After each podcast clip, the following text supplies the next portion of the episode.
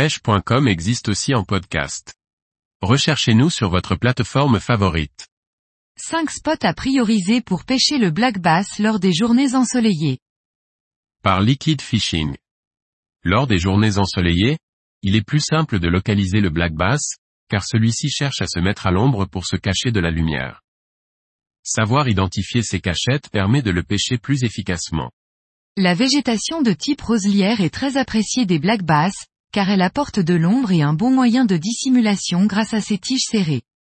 Il est compliqué d'y lancer un leurre, mais explorer la bordure de cette végétation peut permettre de faire sortir quelques poissons de leur cachette.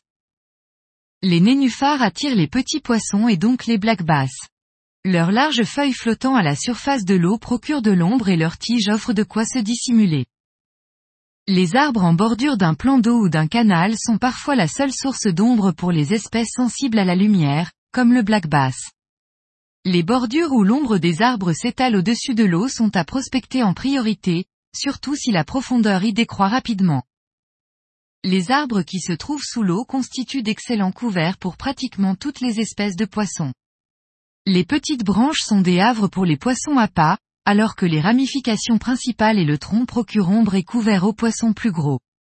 Le black bass fréquente très souvent ce genre d'endroit.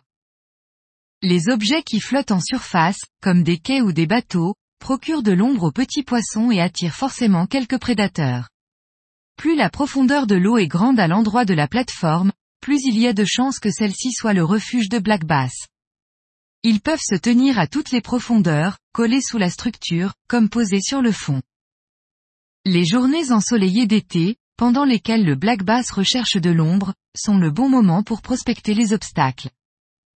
Cependant, cette observation est valable sur les lacs de moyenne profondeur, c'est-à-dire jusqu'à 2,50 mètres.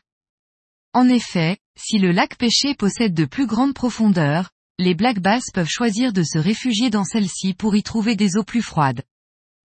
Durant les journées nuageuses, les black bass auront plus tendance à se promener, et seront moins présents sur ce genre de structure.